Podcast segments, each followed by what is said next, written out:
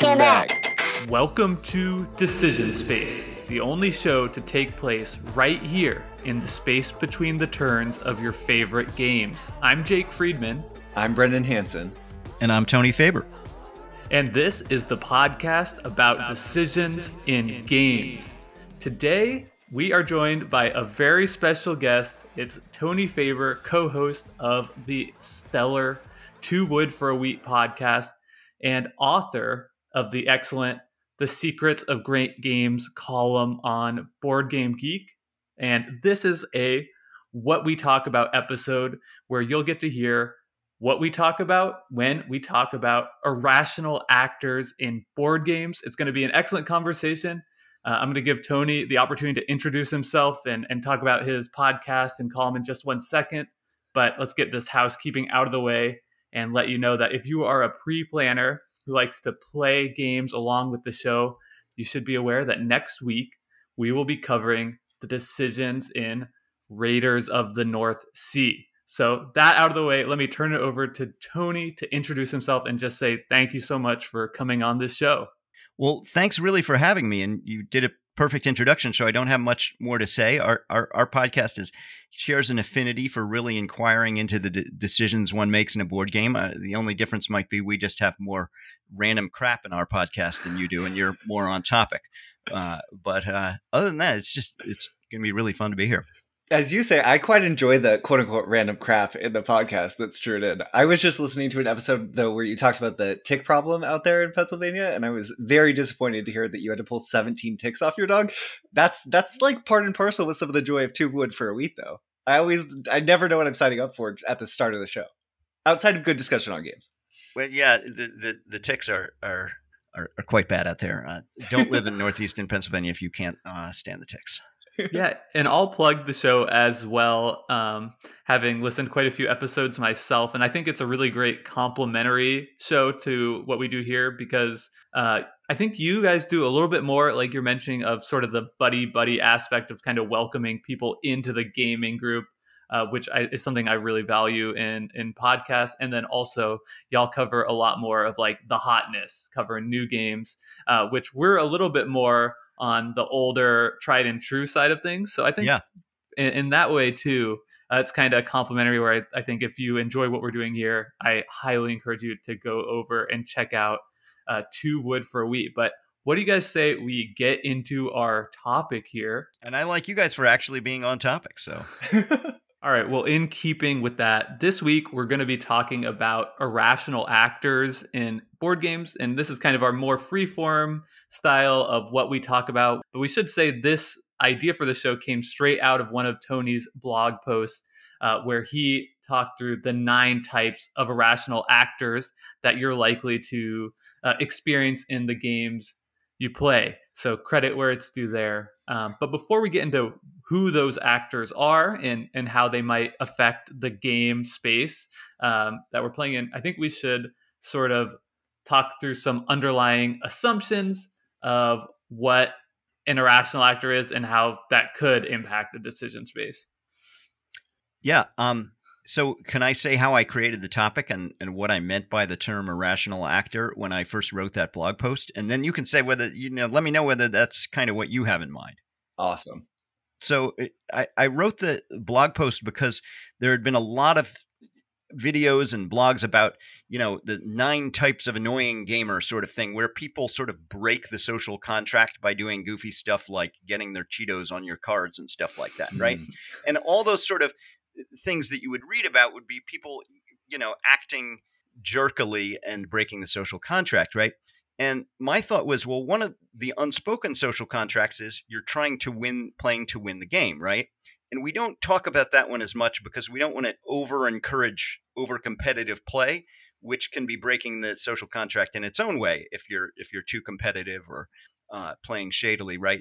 But it is a different sort of social contract. So I wrote the 9 types of people who break the social contract called playing to win. So when I said irrational actor, I meant irrational in the sense that there's a sort of assumption that the rational thing to do is to try to win the game. It's not a value judgment on people who, for one reason or another, their actions aren't intended to win the game.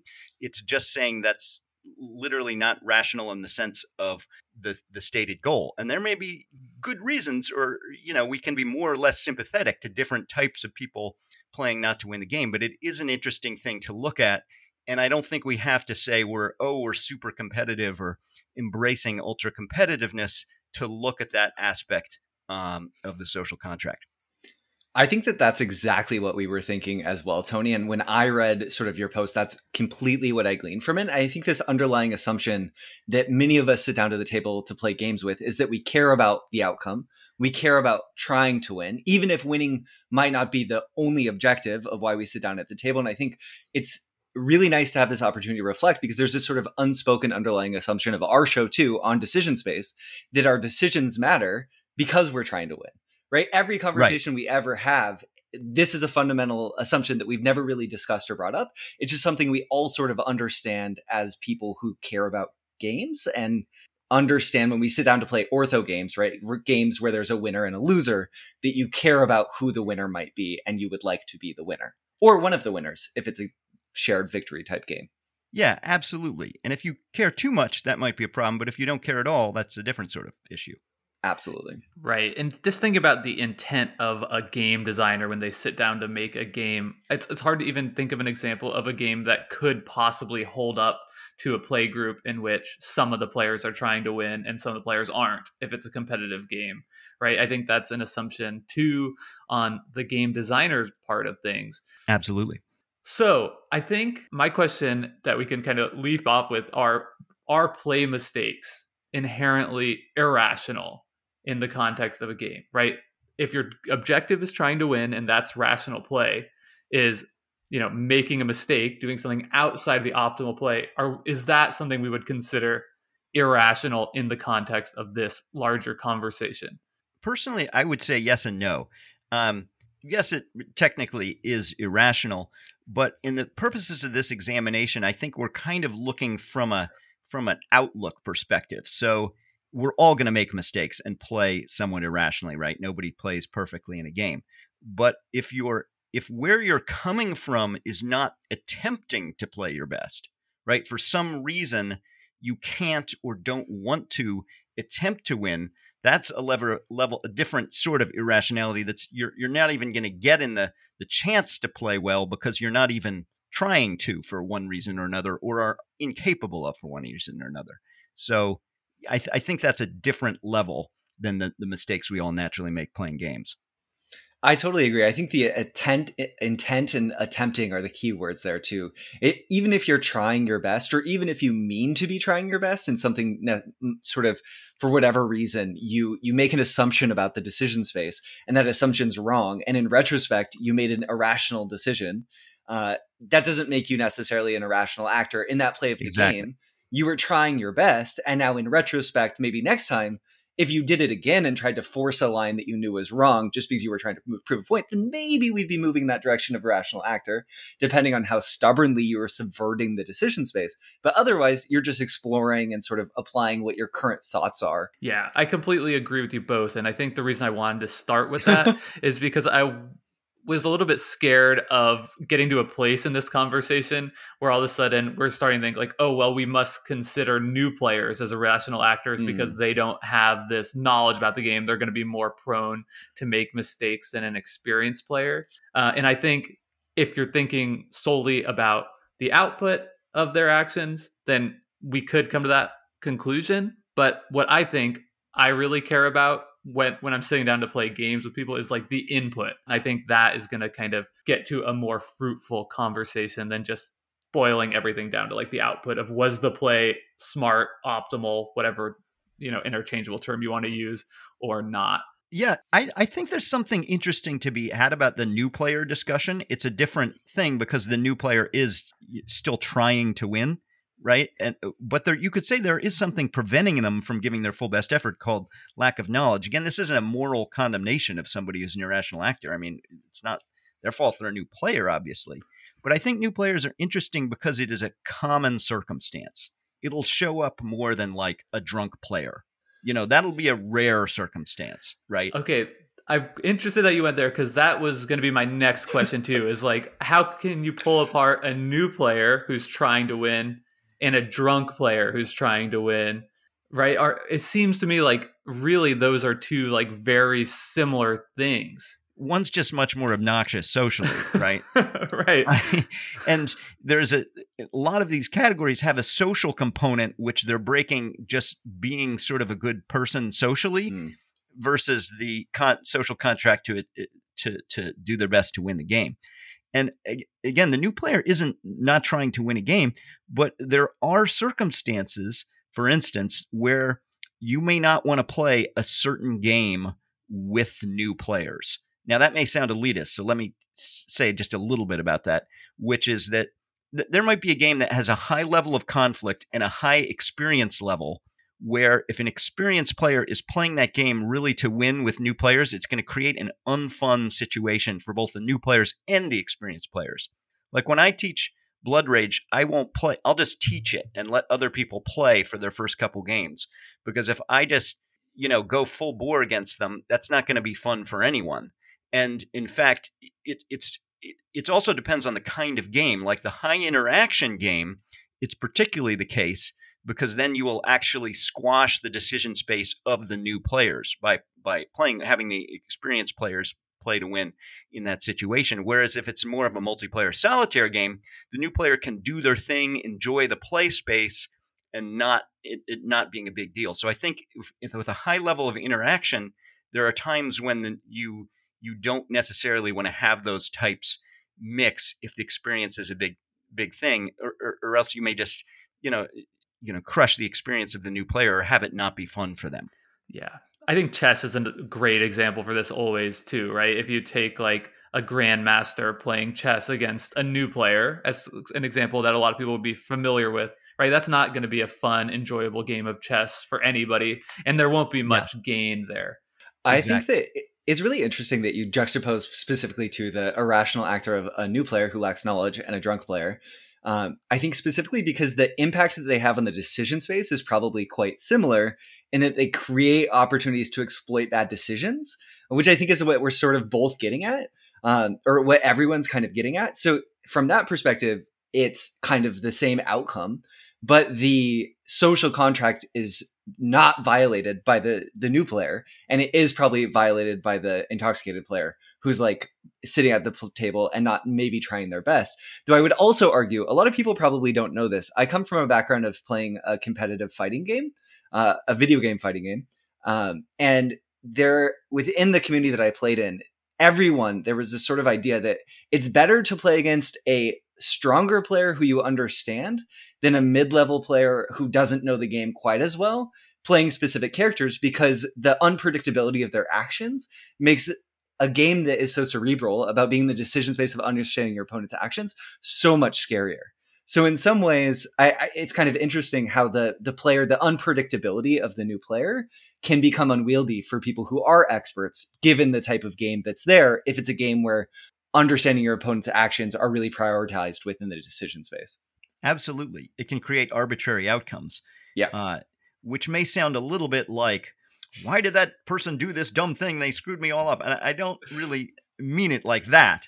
I just mean, and to be clear, if you're playing, crushing a new player in a conflict game, you're the one violating the social contract as the experienced player. It's not the inexperienced player's fault, obviously. It's your fault that you are doing that, right? So it's something that puts something in the way of rational play, but it's the experienced player who often has the responsibility to kind of sort that out, maybe by choosing a kind of game that everyone can enjoy together. Yeah. I think I have two things to say. First, we're throwing around the term social contract, and I just think we should be clear that that's something that can change. As somebody who frequently enjoys an adult beverage or two or three at a gaming table with my friends, where that's very much the norm, right? I mean, nobody wants anybody who's falling down drunk, but like that can be well within the social contract of any given gaming group. So I don't think anybody is saying that it's inherently wrong or to drink at a gaming table. You know, it's whatever people are okay with. That's totally fine. So that's something I wanted to say off the bat. But What I'm hoping we can do is sort of expand this conversation into some of these other types of rational actors that you brought up in your blog post, because I think really the first four that you've listed here, to me, all are kind of falling in a very similar sort of category along with the drunk, in that, you know, they're affecting the output, but like perhaps like the intent is not irrational in and of itself. So the first four listed here are, and we can go into more depth on what each of these are the uninterested, the distracted, the drunk, and the ignorant.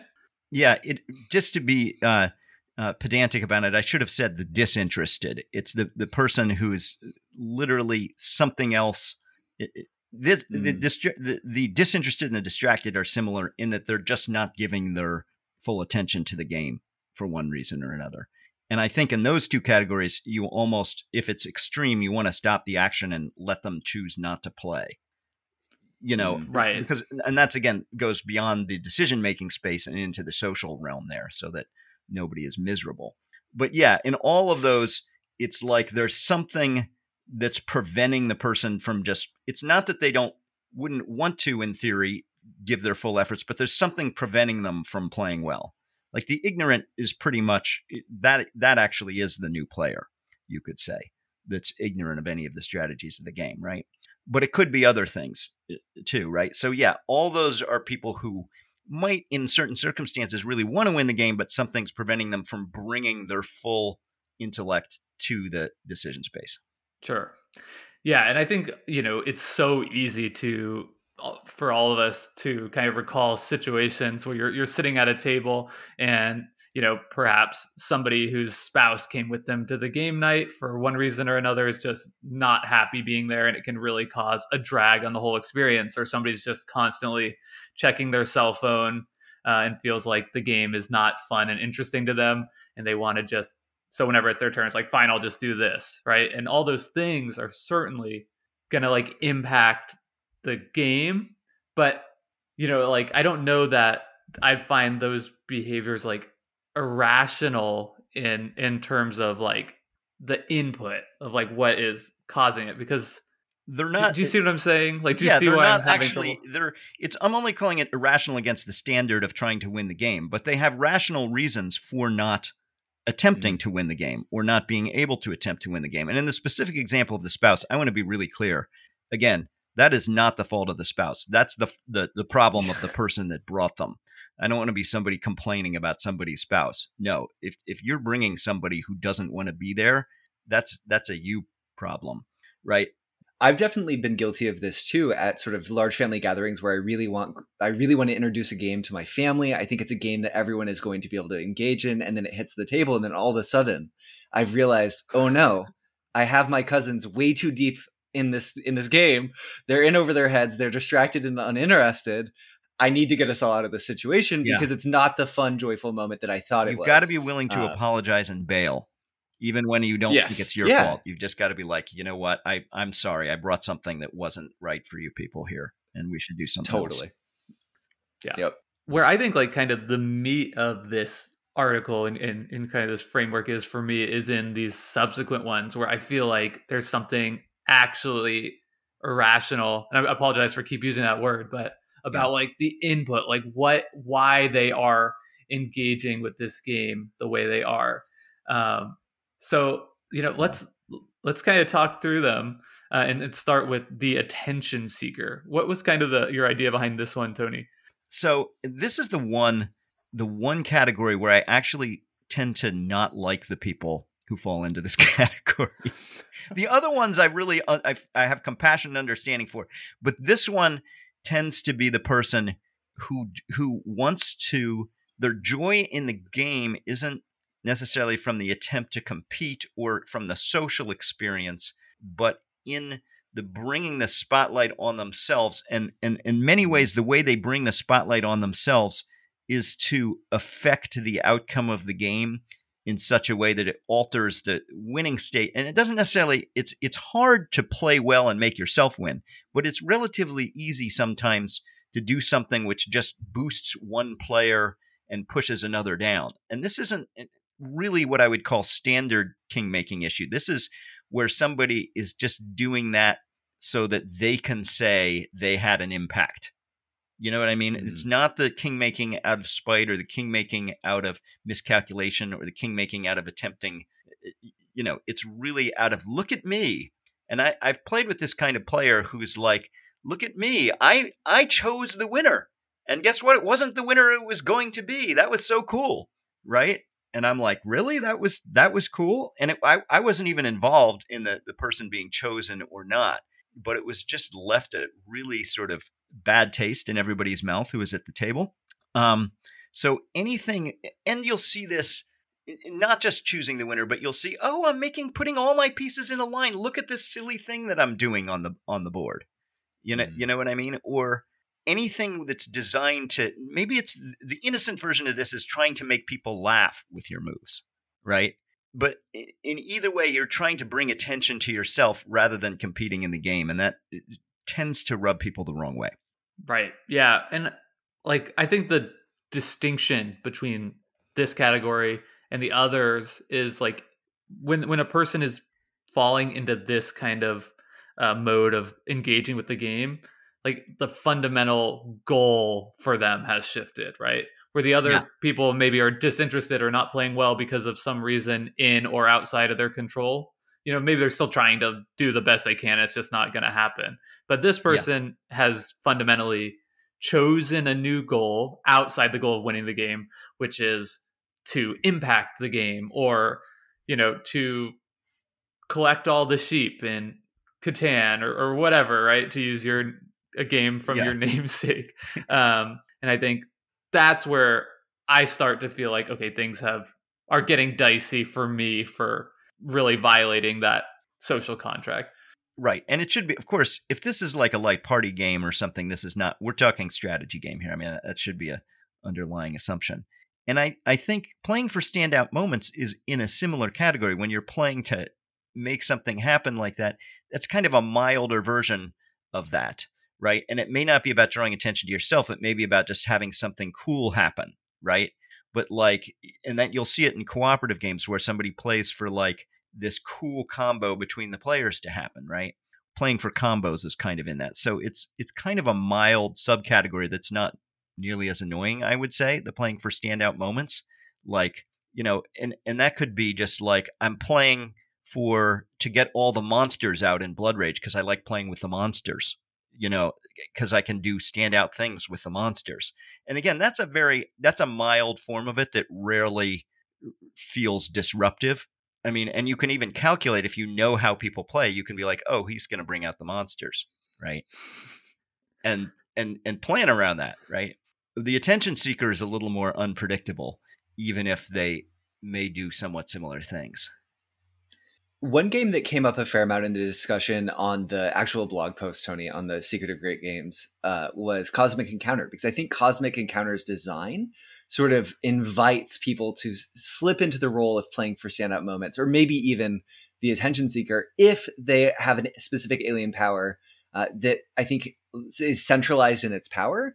And I would say the conversations around that were whatever in that thread.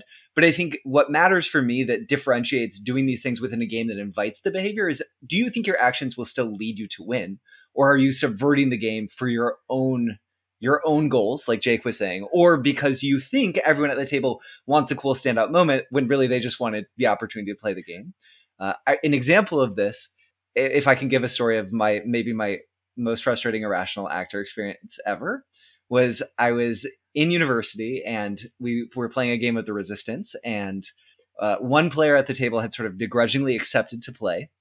We thought that he had bought into the social contract and was going to do his best to win. And he had been playing the role of the Resistance is a social deduction game where there are Resistance members and spies, and you're trying to have a series of successful missions. He had been dealt a Resistance card, meaning he was a good guy. And at the end of the game, revealed that he had been voting alongside the spies all along, because he had dubbed himself a secret member of the spies, even though he'd been dealt a Resistance card. So that's a great example of an attention seeker also being a standout moment player who just wasn't following the rules of the game for all these reasons that irrational actors can be frustrating. I think we all left that table sort of being like, why did you do this? We wanted to play the game. You didn't have to play the game with us. And he was like, but look at the standout moment. It was so cool. And we were sort of like, no, Yako, it wasn't. That's fun. Classic attention seeker that you don't want to play that game with. Sure. Yep. And never again did we. Yeah. Yeah. The next one is going to ring true for a lot of people, I think, and is maybe these next two actually are sort of tied. Jake, I'm sorry, I'm pulling it from you. That's the Grudge Holder and Mortal Enemies. This is, I think, you see this historically, at least I did most commonly, maybe playing games growing up with family members, where they will bring the impact of one game, a past game experience, to a new game, blending sort of the magic circles of games or bringing past information in a way that isn't really useful. In the last game, you blocked me in this way. So in this game, I'm going to intentionally seek you out, even though you're not even winning, and hamper both of our experiences and create a runaway leader situation. Yeah, the Grudge Holder, the Mortal Enemies tend to be carryover from previous games, and that's why they're Mortal Enemies. While the Grudge Holder might just be somebody messed you up in the first turn, so you're trying to pay them back later in the game, right? Now, to be fair, some people really enjoy this kind of thing. And if you do that, I don't think that makes you bad.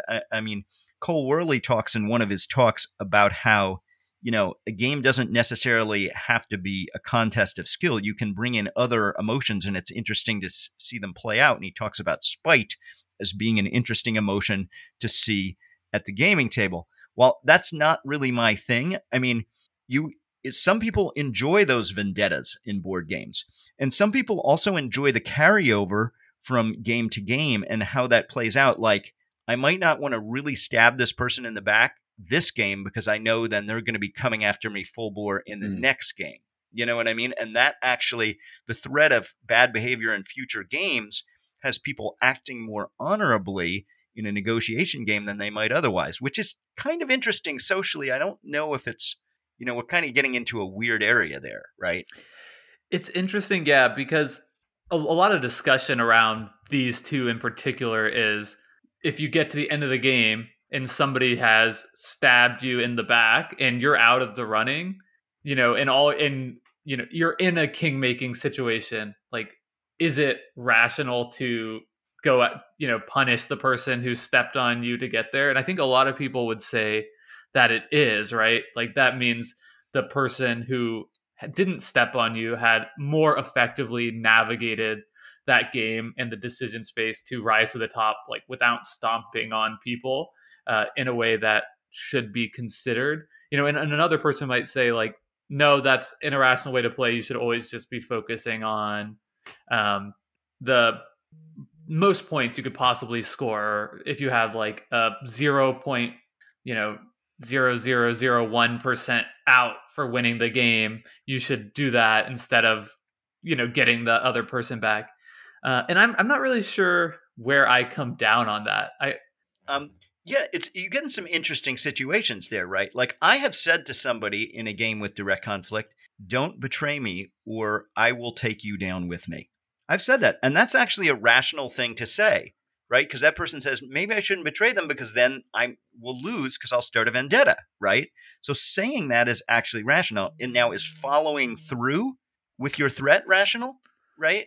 At that point, it then becomes about future games. Exactly. And I followed through with the threat once and people said, that's just not rational. And I said, well, now people will understand that I mean business when I say don't attack me or I'll take you down in the next game we play.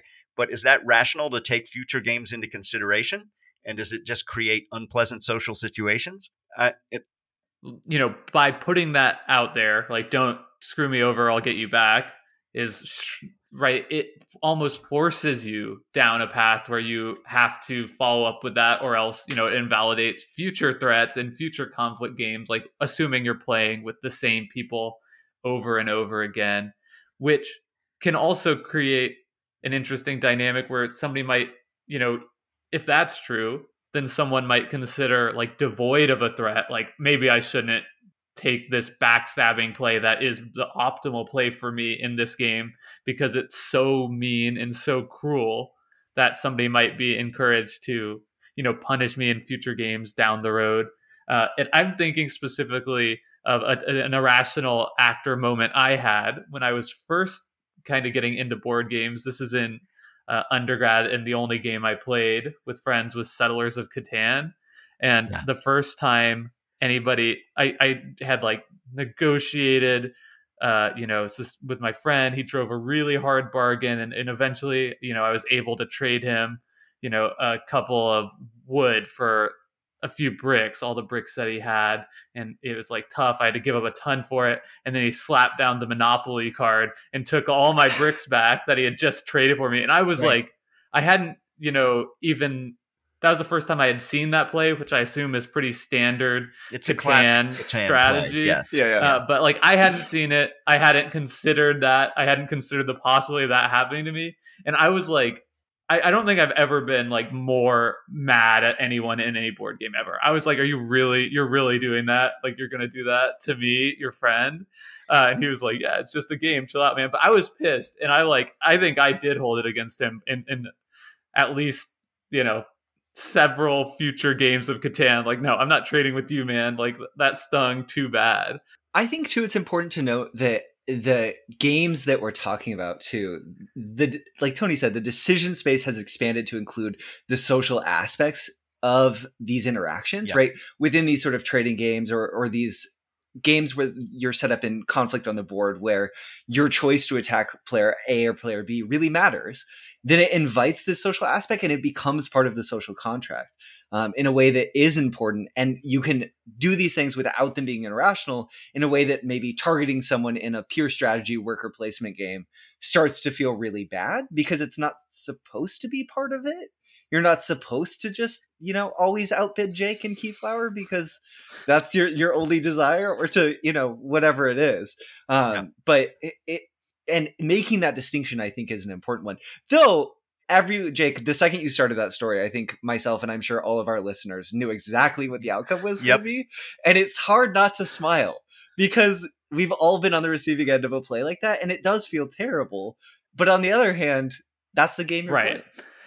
Yeah, and I wonder if, like, I think, again, it's so often it's going to come back to, like, expectations. Like, playing Catan now, knowing that's a possibility, I would do things differently, and I wouldn't be upset if somebody, like, got me in that way. Also, I just have, like, so many more games and, experience and practice, like, participating in social constructs under my belt that I wouldn't behave so immaturely if that were to happen again.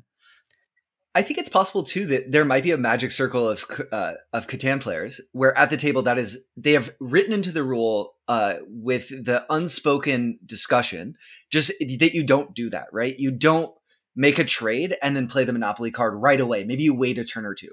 That's too far. I think in that instance, a person who broke the social contract of that table, broke that unspoken rule, would be being an irrational actor for that play of the game, though from our perspective, it might not be irrational within the decision space of the game itself, that's kind of getting into the weeds of sort of the social contracts and all this sort of thing.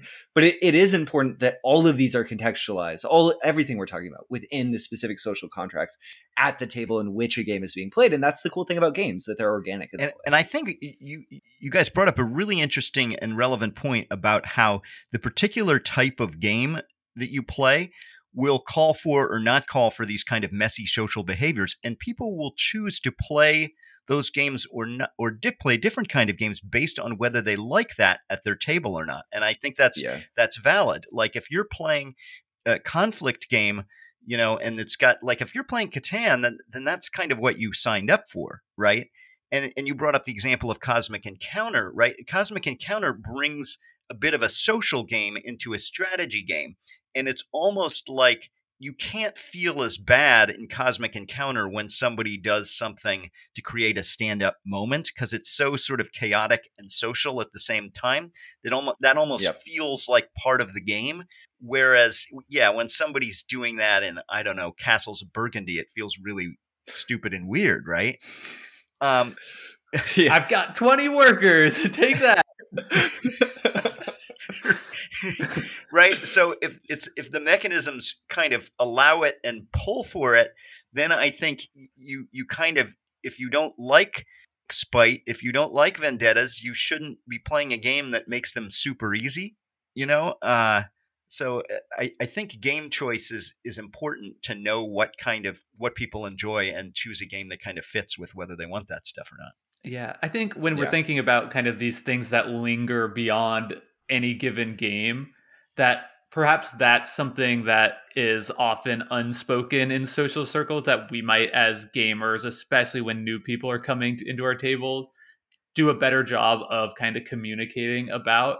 And I do think that we do signal it, even subconsciously. If you're in an established game group, or you know, you go to a meetup for the first time and you sit down at a table and everybody's like, "Watch out for Hannah, she's gonna stab you in the back." That's like, okay, like we're in a type of situation where these people are really familiar with each other, and like there is, you know, this kind of like meta game that is extending from game to game to game. Versus if you sit down with completely new players at a con, you know, and just join a random table, it really probably doesn't make sense to factor in any kind of thing beyond that one play. But yeah, I just think that's interesting too. And also kind of gets to one thing that you constantly see brought up in this discussion that people really don't like, which is when people factor in the outside variable in a game where it's like, well, at the end of the day, I have to go home with my partner. And so I'm not going to attack them over somebody else. And I think that's like something you see in thread after thread about this, where people really get frustrated if that kind of a relationship, or any kind of relationship, it's somebody's best friend, they always end up helping each other. It's collusion, right? And collusion, you could say, collusion is actually rational in terms of if two people are helping each other win. It's in some ways it's rational, right? Because they increase their chances, but it's irrational. It's sort of like the prisoner's dilemma, right? It's irrational if you're just trying to always maximize your chance to win, but we could collude, and while the act of helping you might be irrational, the fact that you're going to help me back at some point makes it sort of this rational thing. But that is really unpleasant for everyone else, right? Because there's obviously an expectation that people are not colluding to do this. But certain games, you know, and now, again, you get back to games with alliances, you know what I mean? Like that call for formal alliances or call for sort of informal alliances and dudes on a map conflict games, right? Where do you draw that line between, okay, well, then that's really rational behavior. These two people always ally, right? That's rational behavior in a sense to try to do their best to win the game, but it's really unpleasant and feels unfair to everyone else at the table. Yeah. I mean, I think there's a lot in common with that and cheating, right? Which is, again, if your goal is purely to win the game, I mean, there's a lot of famous cheating scandals, especially in like Magic the Gathering and in games that have like real prizes on the line, of people making, to them, right, a rational decision to try and win money and prestige and fame by cheating in some small or significant way. Are you saying they're the same, Jake? Cheating and this sort of behavior of having an external partner that you bring in, because both are artificially enhancing your agency within the game in a way that is presumed to not be possible? Is that the comparison? It goes back to what I was saying at the very beginning of what matters isn't the outcome. It matters is like the input when we talk about irrational actors in the game, because the outcome, right, is trying to win the game. That's like, which is, you know, at a fundamental level, like what rational actors would do. But the input of like, I want to win so much that I'm willing to violate the social construct to such a significant degree in terms of cheating, and, you know, on that same spectrum, but to a smaller degree, of colluding. And you could think about like, what if somebody texted the other person, like what their hidden information is, or something like that. You can get into really a gray area with this stuff, but I think it still kind of falls along that same spectrum. Yeah. It's obviously the playing rationally to win is just one part of the social contract, and not cheating is a much bigger and more important part of it, right? Absolutely. So we've talked about a lot of these things. And do you think like an irrational actor at your table is always a bad thing, or is there some upside to it? I'm curious of your thoughts here. I have some thoughts on this myself. I would say it's not always a bad thing. I mean, first of all, if you call new players irrational actors, you want to bring new players in. So that's a really good thing, right? And, you know, and sometimes that, though that may involve you sitting out so that new players can have a better time enjoying a game. And then other times it's kind of, you got to feel the social dynamic of what's happening, right? Like it may be something that is a lot of fun to create a standout moment, particularly in a cooperative game, right? Which isn't maybe the best thing to do to win, but actually does create more fun at the table. And if you get the sense that that kind of fun would really bring joy to the people at the table, but you've got to be really socially facile to be able to do that, because if you choose wrong, then you're just a jerk that ruins the game for everyone. I have thoughts on this too. And Tony, you talked some in your article about the teacher as potentially being or acting irrationally as a way of leveling the playing field. And I think that's such a great example of a positive irrational actor, potentially, where someone who's teaching a game to other players, like you talked about Blood Rage and sort of that being a game where you'll sit out and let other players play. But I think there's a middle road sometimes where you might take a path in a game that you know is a less effective strategy to give yourself a handicap because everyone at the table is going to have more fun. And you can still be trying to win in that instance, but be trying to win in a different way than you might try to win when you're playing with other experts of the game. That I think could be a positive irrational, quote unquote, irrational actor experience, right? You take a strategy that normally you wouldn't. I completely agree. I think that is the best way. If the game allows for it, that's the best way to handle differing levels of skill or proficiency in the game, is to try, you know, when my father taught me chess when I was a kid, he would not let me win, which letting somebody win kind of doesn't teach them to be any good at what you're doing, right? Which is kind of, that sort of rubs me the wrong way. But on the other hand, crushing your kid at chess isn't good either, right? So when he first taught me chess, he would just play me at queen odds, right? He would take his queen off the board. And then when I started beating him at queen odds, he started playing me at rook odds and like that. So we could both compete, but both have a fair chance, you know, and not feel like the fact that he was my dad and knew more meant he was going to crush me, right? So yeah, so you try some, you know, if you have asymmetric powers, you try the one that you know is like underpowered, right? And try to do your best with that. Or yeah, try that oddball strategy that, you know, shoot the moon that works once in a blue moon, but it's really hard to do. You know, that's a good way to do something as a teacher. And I found that, you know, some teachers purposely lose. I think that's going a little too far. And I don't think people mostly expect you to purposely completely tank your play in the game. They don't want you just to crush them, particularly in a way that doesn't allow them to enjoy the play space, the decision space of the game. But yeah, that's a perfect example of positive irrational acting.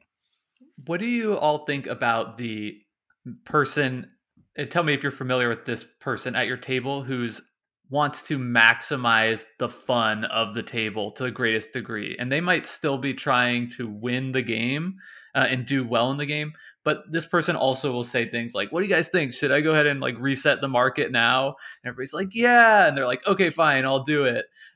You know, or we'll like go out of their way to not step on people's toes, even though it'll be the optimal thing, just because they want everyone to have the most fun. I kind of see that too as like a very benevolent sort of irrational actor.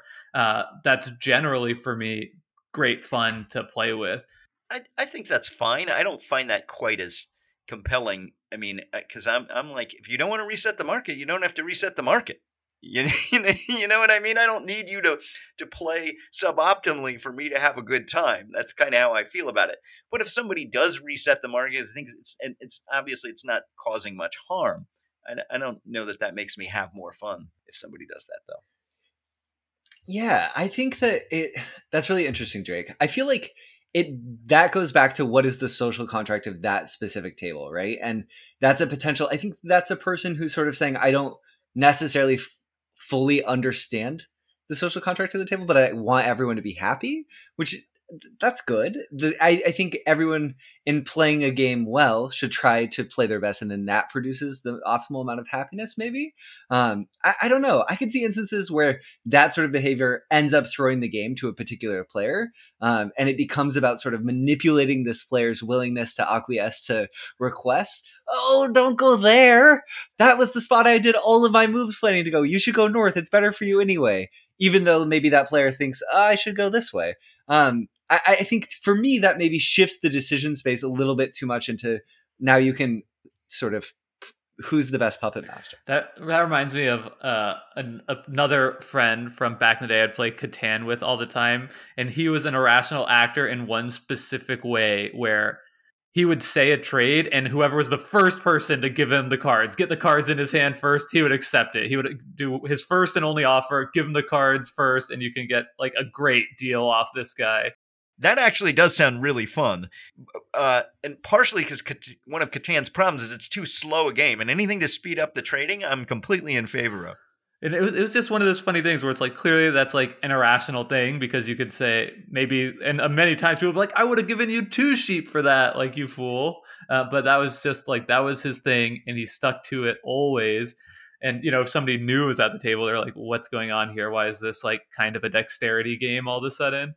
That's sort of interesting in that, in my mind, that's an example of him being a predictable player, and how the predictable player can become an irrational actor in a game, right?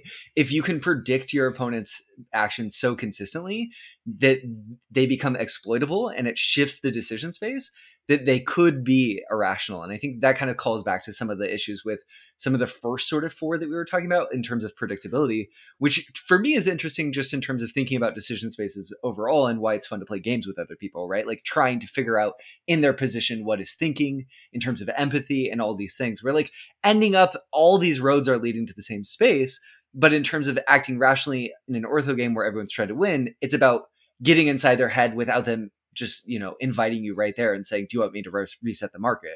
You're sort of sitting here saying, I think Tim's going to reset the market, so I'm going to do this, he'll do that, and then on my next turn I'll do this. Yeah. I think that thing about that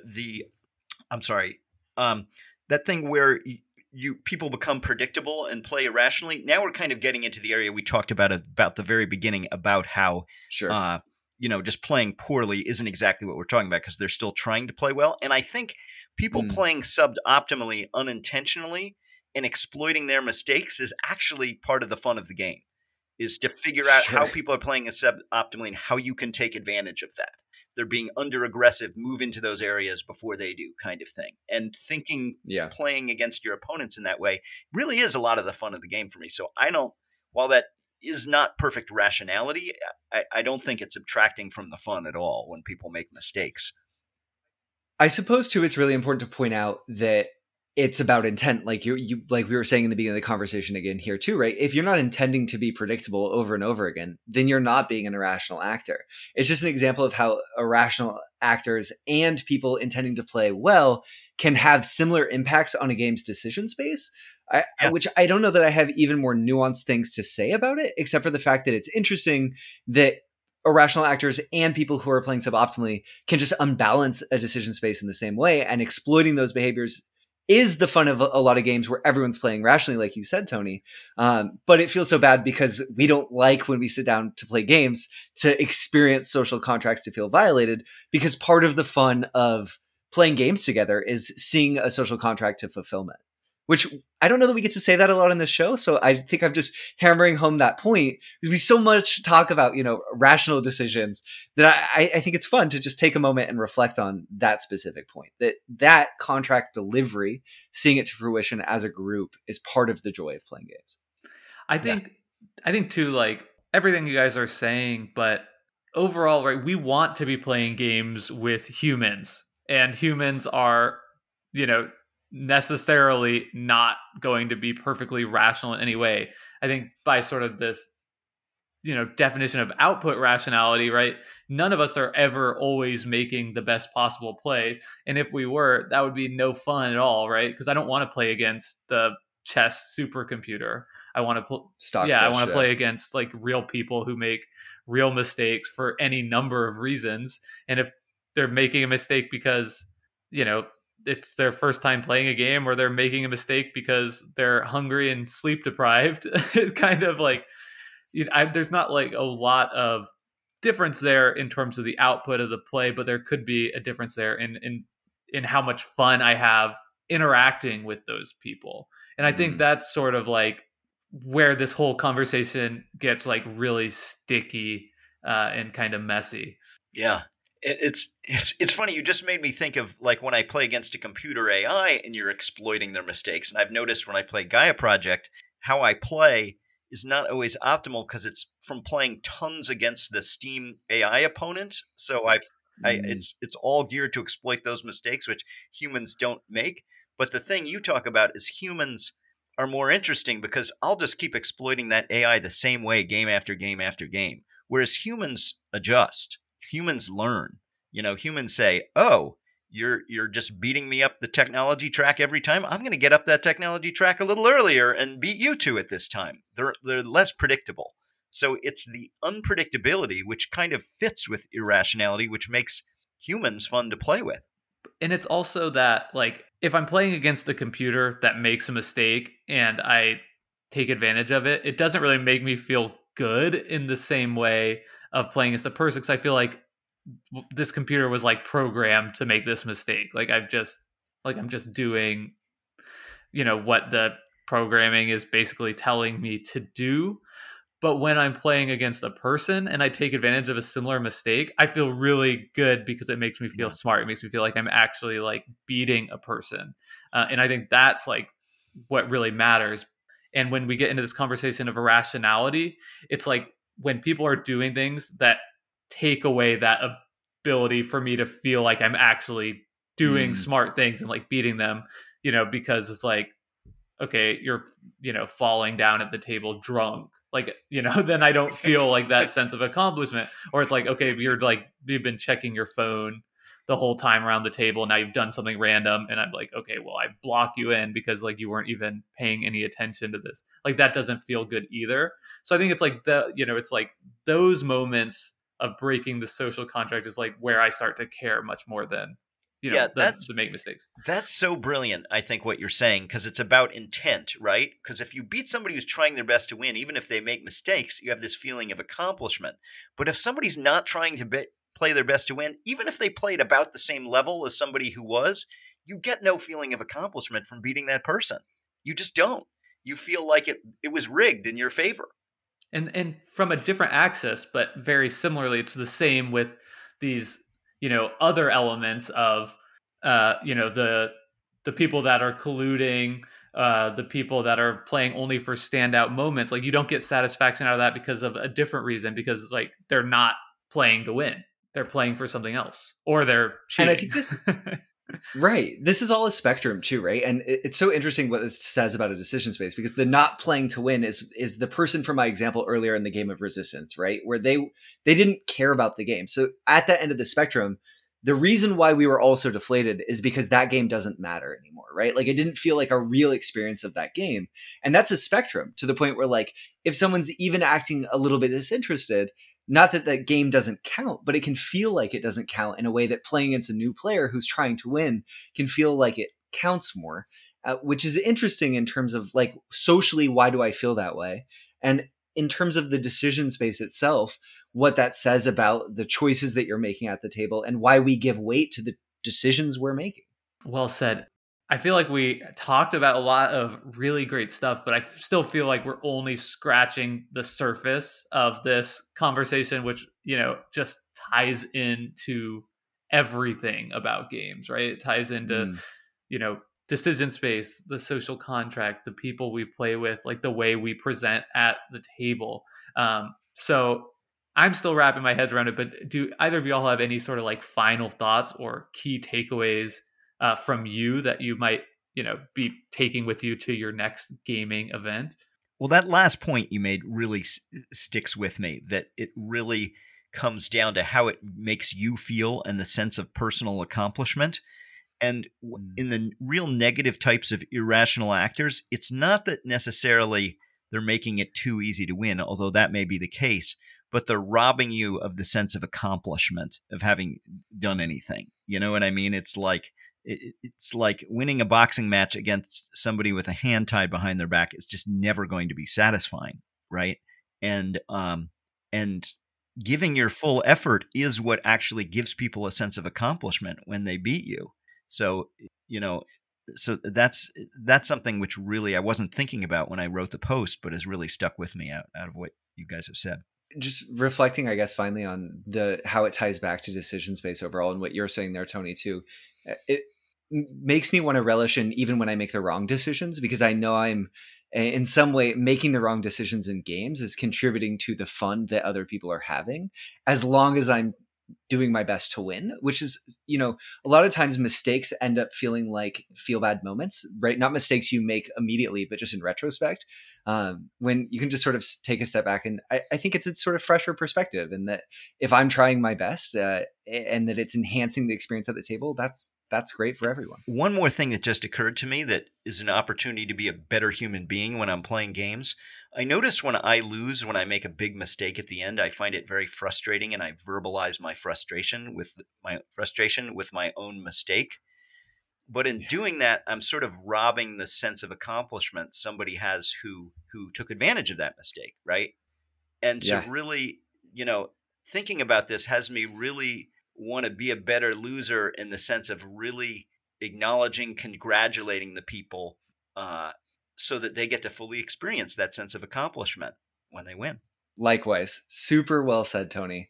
I think that that's such an important thing that I definitely have been guilty of so many times. And yeah, that's really fun food for thought, especially in online games. I feel like I think it's so easy to sort of say, oh, I blundered in that situation, but you don't have to. It's okay. Blunders happen. That's relish in how the game played out. I think too, like where I keep coming back to with this conversation is this idea that, you know, I'm never going to be perfectly rational at a table for any number of reasons. You know, it's going to be the baggage I'm coming into the day with. Like if I just had a really long day of work and, you know, I'm not as like mentally quick and sharp as I might be on a different day, or, you know, or because like, I really meant to watch that full rules video and read up on the strategies, but I didn't do it. So I'm just going to have to like learn from the teach and do my best versus, you know, something else. And at the end of the day, I think like being rational, like and trying to like make sure everything you're doing is like the best to possibly do to like win the game shouldn't be the goal as much as like coming into the game with the intention of winning it and sticking to that is the goal in and of itself. You don't have to put more than you have, just put everything you do have, and then you're doing right by everyone else at the table. And if your intention starts shifting, you know, away from that goal of like trying to win for one way or another, or you think other people at the table are like, that probably should be something to signal to you like, hey, we should maybe, you know, at the end of this game or right now, like we should like take a second and like talk as a group and just say like, hey, like what are our sort of like expectations when we sit down and play together? Like I noticed that, you know, none of you guys are, you know, using the Monopoly card in this way that seems, you know, strategically smart to me. Like, should we have a conversation about what's expected? And I think, you know, the more we're communicating with each other and our gamers, like that's just going to lead to better experiences overall. So I think those are sort of my kind of takeaways here for irrational actors. And I just want to take one last moment to say thank you so much again, Tony, for coming on the show. We really appreciate you spending the time spawning this topic overall. And I want to say thank you for all the awesome episodes of Two Wood for a Wheat. I've been listening to them on my runs with my baby, pop in the stroller, pop my earbuds in and listen to you guys go. And I feel like I've gotten a lot of interesting perspective on games I wouldn't have engaged with otherwise. Magical Inn being one example recently, that it was just a really fun thing to think about and made me think about games a little bit differently. So thanks for having me. This has been a really stimulating conversation and really had me think about a lot of things that I wasn't thinking about when I wrote that blog post. So it's really been great. Thanks, you guys. All right. Well, that wraps us up for another episode of Decision Space. Thank you all for listening to us and listening to this episode all the way to the end. Tony, do you want to let people know where they can find you on social media or wherever else? Sure. You can find us wherever you listen to your podcast, Two Wood for a Wheat. such as Apple or Spreaker or anywhere else. On Twitter, we're 2Wood, the number 4, a wheat. Send us messages. We always love to hear from people. And thanks again for having me here. It's always a pleasure. We'll have to do it again sometime. That's two great conversations we've had now. So let's keep it going. Right back at you. We'll have you on again sometime as well. I definitely want to do that. Awesome. You can find Decision Space on Twitter at DecisionSPA. Brendan is at BurnsideBH, and I'm at Jake Freed. That's JakeFryd. You can email us at DecisionSpa@gmail.com. And as always, we'd love to have you in our Discord so we can continue this fruitful conversation there. Because I think we're just only scratching the surface with it. So I'm looking forward to continuing to talk about rational actors and everything else we've touched on here. So until next time, I hope you have a great week and enjoy the rest of your game. And thank you to Hembry for our intro and outro music. Reach out.